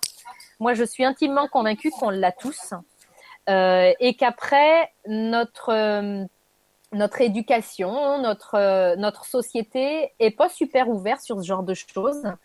Euh, déjà parce que spiritualité, moi, ce que je mets derrière ce mot-là, et ce qu'Alexandra met derrière ce mot-là, et ce que toi, Niloud, tu mets derrière, c'est pas forcément la même chose. Euh, moi, je vais prendre l'exemple de mon mari qui, dans ma conception de la spiritualité, pourrait être un être qui n'est pas spirituel. Or, c'est faux. Parce qu'il a sa propre spiritualité. Pour moi, la spiritualité, c'est juste donner du sens, et te reconnecter, te sentir, remettre justement, euh, je sais plus, je crois que c'est Kathleen qui signait avec euh, amour, paix, joie. Ben voilà, c'est ça la spiritualité. Puis ça peut être, je peux être super spirituelle en faisant mes courses. Euh, il n'y a pas que quand je suis assise en lotus euh, que je suis spirituelle, sinon j'ai pas tout compris. Donc pourquoi est-ce qu'il y a des écarts? Ben Parce que justement, on a comme coupé cette connexion. Euh, moi, la première, euh, je peux te le dire, Nilou, dans la même vie, tu peux être super déconnecté de ta spiritualité. C'est ce que j'étais quand j'étais euh, en physique-chimie.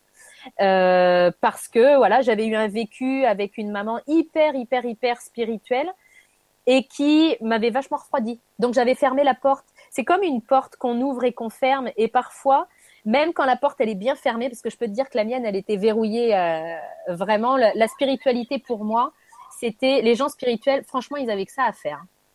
C'était euh, des gens qui portaient des gros gilets en laine, des sabots, qui faisaient du fromage dans le Larzac. Et moi, j'avais une vraie vie. Donc, je pouvais juste pas être spirituelle vu que moi, j'avais une vraie vie avec un boulot, un mari, des enfants. Et j'ai découvert que euh, je pouvais moi aussi être spirituelle. Mais il a fallu, et ça va répondre aussi à ta question, euh, il a fallu que la vie elle me mette une bonne grosse claque pour venir enfoncer la porte. Moi, je suis convaincue que euh, on a tous un chemin qui est différent. Ça ne veut pas dire, et ça, faut faire super gaffe dans notre évolution spirituelle parce que euh, il y a de l'ego dans le monde du, non spirituel.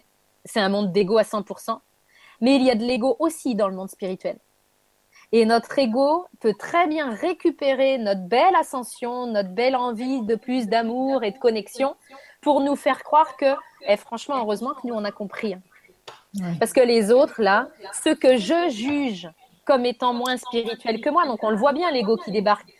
Et dans ta question aussi, il n'y a pas de jugement dans ce que je te dis, parce que moi aussi, je peux être là-dedans. Et j'y ai été beaucoup plus par le passé que j'y suis aujourd'hui. Rien que dans le fait que je sois en train de regarder le chemin des uns et des autres, tu vois, comme ça, en disant, tiens, lui, il n'est pas spirituel, lui, il l'est, lui, il l'est quand même vachement moins que moi. C'est un signe qu'à partir du moment où je suis en train de comparer, je suis plus dans la spiritualité. Je suis plus dans la connexion parce que ils ont des manières différentes de vivre leur spiritualité, de vivre leur incarnation.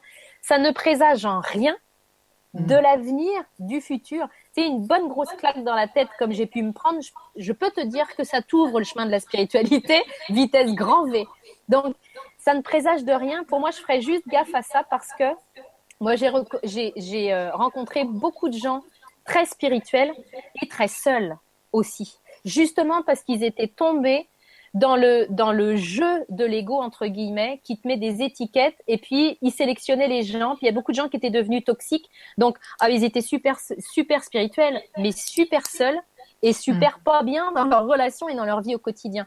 Donc pour moi, tu vois, je, vraiment, je t'inviterais à, encore une fois, vraiment moins mentaliser et plus être dans la manière de vivre la spiritualité, dans l'ouverture par rapport aux autres. Puis non, c'est pas pour moi une bonne fée qui se penche sur nos berceaux. La bonne fée, on en vient de cette bonne fée-là, on en est tous issus. Et donc, elle s'est penchée sur le berceau de tout le monde. Puis on a tous nos chemins de vie qu'on ne peut pas juger parce qu'on voit les trucs juste par un petit bout de la lorgnette. On voit pas le, grand jeu au complet. Donc, moi, j'ai une manière de différente de vivre ma spiritualité par rapport à toi, Nilout, par exemple, par rapport à mon conjoint, par rapport à Alexandra. Et tout ça, c'est de la spiritualité aussi pour moi. Donc, j'espère que j'ai répondu euh, à ta question, Nilout. Ok, merci. Bah, écoute, euh, je, ne sais, je ne sais que rajouter. Euh, Qu'est-ce qui fait que nous sommes spirituels? Oui, c'est ça. En fait, il n'y a pas des gens spirituels et des gens pas spirituels. Il n'y a pas de, cassure en fait entre la spiritualité et le reste. Bah, c'est ce qu'on disait de toute façon en, début d'émission. Sinon, on tombe dans le dogme. Et ça, bah, c'est pas du tout de la spiritualité. Donc attention, tout est spirituel par essence. la seule, peut-être ce que tu, ce que tu mets en avant, Nilout, c'est le fait de conscientiser la spiritualité, mais c'est pas parce qu'on la conscientise pas qu'on ne l'est pas. Euh, moi, pareil, j'ai mon compagnon euh, qui a un métier euh, ultra super entre guillemets 3D. Et puis, bah, si je suis avec, c'est qu'il a une ouverture de cœur terrible. Et comme il le dit lui-même, voilà, il est ouvert d'esprit, mais il ferme tôt. Donc, c'est les horaires d'ouverture. ouais, voilà. Il nous avait dit ça euh, au, à, Narbonne euh, quand on lui avait posé la question avec Stéphane, tout ça. Euh, et alors, t'es ouvert d'esprit, t'es dans la spiritualité Ouais, ouais, je suis ouvert d'esprit, mais je ferme tôt par contre.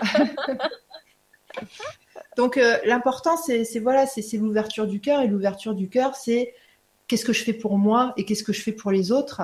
Et une des premières choses, c'est bah, le, jugement euh, l'absence de jugement, etc. Donc euh, voilà, pas me mettre dans des cases, mais on prend tout, on vit une expérience et on fait de son mieux pour vivre bien cette expérience et pour euh, foutre la paix aux autres qui vivent aussi leur expérience. Et c'est pas parce que leur expérience est différente de la nôtre qu'elle est moins bien. Alexandre Astier, pareil, il avait parlé donc de, de, la loi mariage pour les homosexuels et il avait dit mais moi je ne peux pas me prononcer là-dessus, je suis pas homo. Il avait dit même je ne suis pas assez homo pour pouvoir me prononcer là-dessus. Je ne sais pas si c'est bien ou si c'est pas bien. Demandez leur avis aux, homos. Et Et c'est pas aux hétéros de prendre ce genre de décision. Euh, après, il y a Christiane Olivier qui en parle aussi. Euh, c'est une psychanalyste. Euh, elle en parle par rapport aux, femmes, aux droits de l'intervention. l'intervention IVG, c'est intervention volontaire de grossesse. Hmm. Voilà. Et elle disait, mais pourquoi les hommes viennent nous casser la tête en nous disant ouais c'est pas bien euh, les IVG ou c'est bien les IVG, c'est pas toi qui le subis. Bah tu te tais, tu rentres chez toi et puis tu laisses les femmes décider. Et les femmes, ce qu'elles veulent, c'est oui, une, interruption volontaire de grossesse. Donc voilà, on, s'occupe de notre vie et puis euh, tout est spirituel par essence, donc il n'y a pas de, il a mm. pas de souci par rapport à ça. Et, je pense que voilà, vraiment le, détail, la façon de regarder, c'est euh, par rapport à la conscience. Est-ce que je suis conscient d'être éveillé ou est-ce que je suis pas conscient Mais peu importe. L'ouverture du cœur, ça me parle beaucoup ce que tu dis. C'est ça. Hein. c'est pourquoi on peut faire tourner plein de choses autour de ça. Mm. Ok, merci Nilout. Alors, une question. Ah, euh, non, c'est à qui de lire? Non, c'est à moi de lire. À toi. Alors, c'est l'axe. Ok, je reconnais ce pseudo. Bonsoir à tous, je suis ravie du sujet. J'ai eu beaucoup de mal cette semaine à être dans la matière. J'avais l'impression d'être complètement ailleurs, c'était très perturbant. Je sens que tout bouge autour de moi depuis que j'ai accepté de voir la vie autrement. Il m'a fallu une journée entière de jardinage pour revenir dans la matière. Je n'avais jamais vécu ça auparavant. C'est peut-être aussi dû à toutes les vidéos, méditations, ateliers. Tu m'étonnes euh, je participe très souvent. En tout cas, c'était très très bizarre. Qu'en pensez-vous? Belle vibra à tous, Nathalie Lachti du Sud. Ok, je te fais des bisous, Nathalie. Euh, bah oui, effectivement, c'est ce qu'on disait tout à l'heure. En fait, le, euh, tu sais, les, espèces de, de shoot qui font qu'on va se placer à un niveau de conscience particulier, à un taux vibratoire particulier.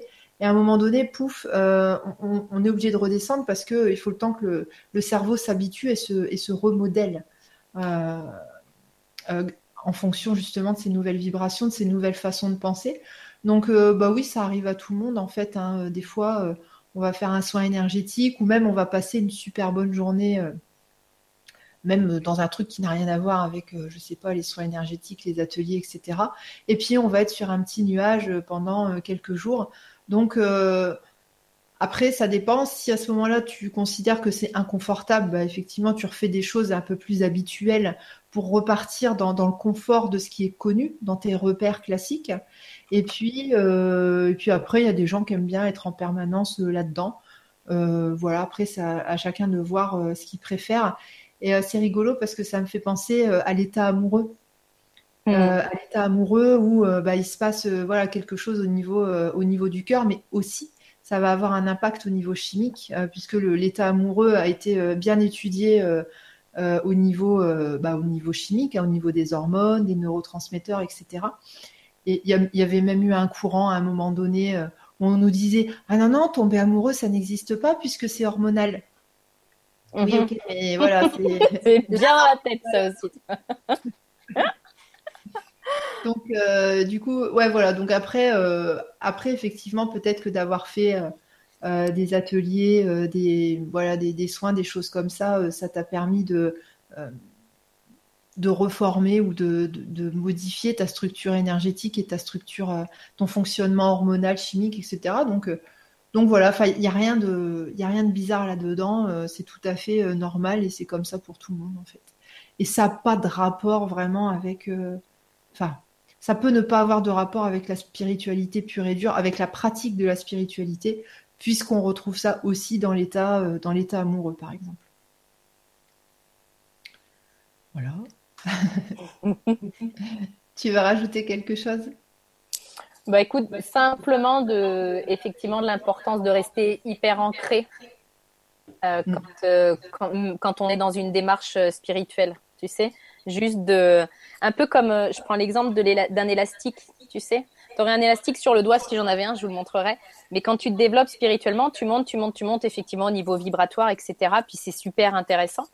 Euh, et en même temps, si t'es pas ancré, tu fais que monter. C'est important de vraiment garder l'ancrage pour que la base de ton élastique reste au sol et que toi, oui, tu as une belle ascension. D'accord? Tu fais que finalement t'élever, mais tu t'en vas pas, euh, tu t'en vas pas ailleurs. Donc de travailler sur une visualisation d'ancrage ou sur des choses, des ancrages très très forts. D'ailleurs, vous êtes revenu, euh, vous êtes revenu au jardinage, c'est un ancrage aussi aussi à la terre.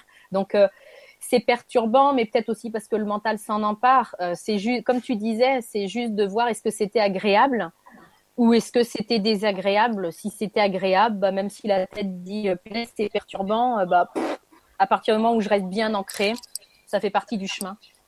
Mm-hmm. Tout à fait. ok. bah, merci Nathalie. Avec plaisir. On a fait le tour des questions euh, Non, il y a Marco. Est-ce que tu, tu veux qu'on la fasse rapidement? Je l'ai pas, je l'ai pas lu moi encore. Ouais, c'est bon? Ouais, ouais, ouais, On y va. Je la lis? Ouais. Alors bonsoir Nathalie Alexandra. Il semblerait que nous nous retournions vers la spiritualité lorsque ça va mal. Euh, serait-il possible de comprendre que même quand tout va bien, nous sommes spirituels, que le spirituel est en nous tout le temps, à disposition pour notre bien Ne suffit-il pas de savourer chaque instant et de trouver l'essence spirituelle et divine en nous jusque dans nos tripes, anagramme d'esprit? Enfin, comme le 21e siècle a commencé, c'est qu'il est spirituel, comme aurait annoncé Malraux. Merci pour vos bonnes vibrations et comme l'humour est spirituel, bise à Alexandra, la couverture, pique Marco. Euh, alors, je vais, elle fait du sens pour moi, Marco, votre question, parce que euh, on, l'a déjà dit, oui, on est profondément spirituel. Euh, nous nous retournons vers la spiritualité lorsque ça va mal. Pour une, moi je l'ai vécu. Hein, il a vraiment fallu que mon père décède. C'est même pas moi qui me suis tournée vers la spiritualité, parce que je pense que quand on est vraiment fermé, on n'a pas le réflexe de se tourner, et que justement quand quand il nous arrive un gros truc, ben on est vachement démuni. Quand on ne croit à rien, Et quand on croit qu'on est seul, eh ben, on n'a rien à quoi se raccrocher. Donc c'est même pas, je pense que quand on est vraiment fermé à notre spiritualité, elle est encore là, mais quand la porte est fermée, comme je disais tout à l'heure, on va pas forcément avoir le réflexe, du moins moi je l'ai pas eu, de me tourner en disant oh bah tiens je sais ce que je vais faire je vais devenir spirituel parce que ça va alléger ma peine euh, c'est vraiment la spiritualité moi qui a enfoncé ma porte euh, et maintenant, bah, oui, c'est sûr que on peut, on pourrait se dire, franchement, c'est pas raisonnable d'attendre un gros truc, tout comme, franchement, c'est pas raisonnable d'attendre un cancer du poumon pour arrêter de fumer. Bah, c'est pas raisonnable, mais on n'est pas des êtres raisonnables. Et parfois, on a besoin d'être vraiment au pied du mur pour dire, oh là, ça se gâte, il va falloir que ça se, il va falloir que je change. Donc, oui, sur le papier, c'est évident qu'on pourrait rationaliser en disant allez ouais je vais quand même me mettre à la spiritualité. Puis en même temps comme dans d'autres choses hein, euh, on attend d'être diabétique pour changer notre régime alimentaire. On attend souvent qu'il y ait le gros truc pour le changement. Donc euh, c'est pas une obligation non plus. Moi je connais plein de gens qui se sont ouverts à la spiritualité euh, d'autres manières et pas dans la violence comme moi ça a pu être le cas. Je pense encore une fois, ça, ça vient sur notre chemin au, moment où on est prêt et au moment où justement la, porte est prête à s'ouvrir. Il n'y a pas de loupé. Il n'y a pas de j'ai découvert ma spiritualité trop tard et j'ai des regrets. Euh, tout est, moi, ma phrase vraiment, c'est tout est parfait. Donc, c'est parfait aussi de découvrir notre spirit, d'affronter un deuil comme j'ai pu le faire sans spiritualité. C'est parfait parce que je me suis vite rendu compte qu'il y avait vachement de limites quand même au fait de ne pas être euh, ouverte à la spiritualité. Et c'est parfait de, de, découvrir cette spiritualité sans grand choc de vie. Tout est parfait, on a tous notre, notre chemin, mais oui, on, on, c'est ce qu'on disait ce soir, on, nous sommes profondément spirituels, effectivement. Tu veux rajouter quelque chose, Alexandra? Euh, non, par contre, euh, alors Marco, tu dis la couverture pique, alors je me rappelle plus. Euh, euh c'est l'énigme. Hein? C'est une énigme. C'est l'énigme du soir en train de réfléchir euh, couverture qui pique. Euh, le seul moment où j'avais pris une couverture, c'était au, au pique-nique à Narbonne parce qu'on était transi de froid à cause du vent et j'avais euh, bah, cette, cette couverture-là, léopard. Mais je ne me rappelle pas le rapport avec sa pique. Alors je ne sais pas, bon bref, peu importe. voilà, enfin, en tout cas, je te fais des bisous, Marco. et ben, je pense qu'on va s'arrêter là on a bien, bien parlé, on a bien travaillé, échangé. c'était, euh, voilà, pour moi c'était bah, une bonne émission, une bonne expérience. Euh, Nathalie, qu'est-ce que tu en penses? C'était riche. Bon, moi, j'ai pas vu le temps passer, donc j'espère que vous aussi, que vous regardiez pas votre montre toutes les cinq minutes. en même temps, si c'est ça, je pense que vous êtes déjà plus là. Euh, moi, j'ai eu beaucoup de plaisir à, animer cette émission avec toi, puis à partager avec vous. Merci énormément d'avoir été là, puis merci de vos questions aussi parce que je suis convaincue euh, que, enfin, j'espère que vous aurez senti le non-jugement et vraiment l'envie de contribuer avec nos chemins respectifs qui, encore une fois, sont pas la vérité absolue euh, sont juste, moi de mon côté, ma, perception aujourd'hui, qui sera peut-être différente dans dix ans. Hein, mais euh, un grand merci en tout cas d'avoir été là et, euh, merci à toi, Alexandra, d'avoir créé cet espace-là aussi. Ben, merci à toi parce qu'on l'a co-créé. Mm. Puis euh, juste euh, un petit message pour euh, oui pour les personnes qui des fois trouvent ça un petit peu long. C'est pour ça que j'ai mis un aquarium derrière. Donc quand vous trouvez ça un peu trop long, vous regardez les poissons et vous revenez quand ça redevient intéressant à vos oreilles. voilà. donc, alors normalement, on fera la prochaine émission courant juin. Mm. on essaiera de faire une mensuelle. Et puis, euh, donc, j'inviterai certainement Nathalie euh, à faire un question-réponse un temps pour vous, euh, incessamment sous peu. Si tu es d'accord d'ailleurs? Tout à fait, je le suis. Parfait, ok. Alors, on vous fait de gros bisous. Ah oui, quand est-ce que je vous retrouve? Attends, je prends mon agenda. Alors, je vous retrouve vendredi prochain euh, pour le premier soin sur les mémoires cellulaires de structure, bah justement, on en a parlé ce soir, euh, donc euh, qui correspond donc à la période de gestation, donc toutes les mémoires, tous les traumatismes, toutes les traces ADN qu'on peut retrouver justement sur, qui peuvent se former pendant la période de gestation. si vous êtes intéressé, vous pouvez aller voir le descriptif sur mon site www.alexandraduriez.com. Et puis, donc, c'est rubrique séance collective. Donc, vous avez un descriptif. Et donc, si vous êtes intéressé, bah, vous pouvez tout à fait vous inscrire.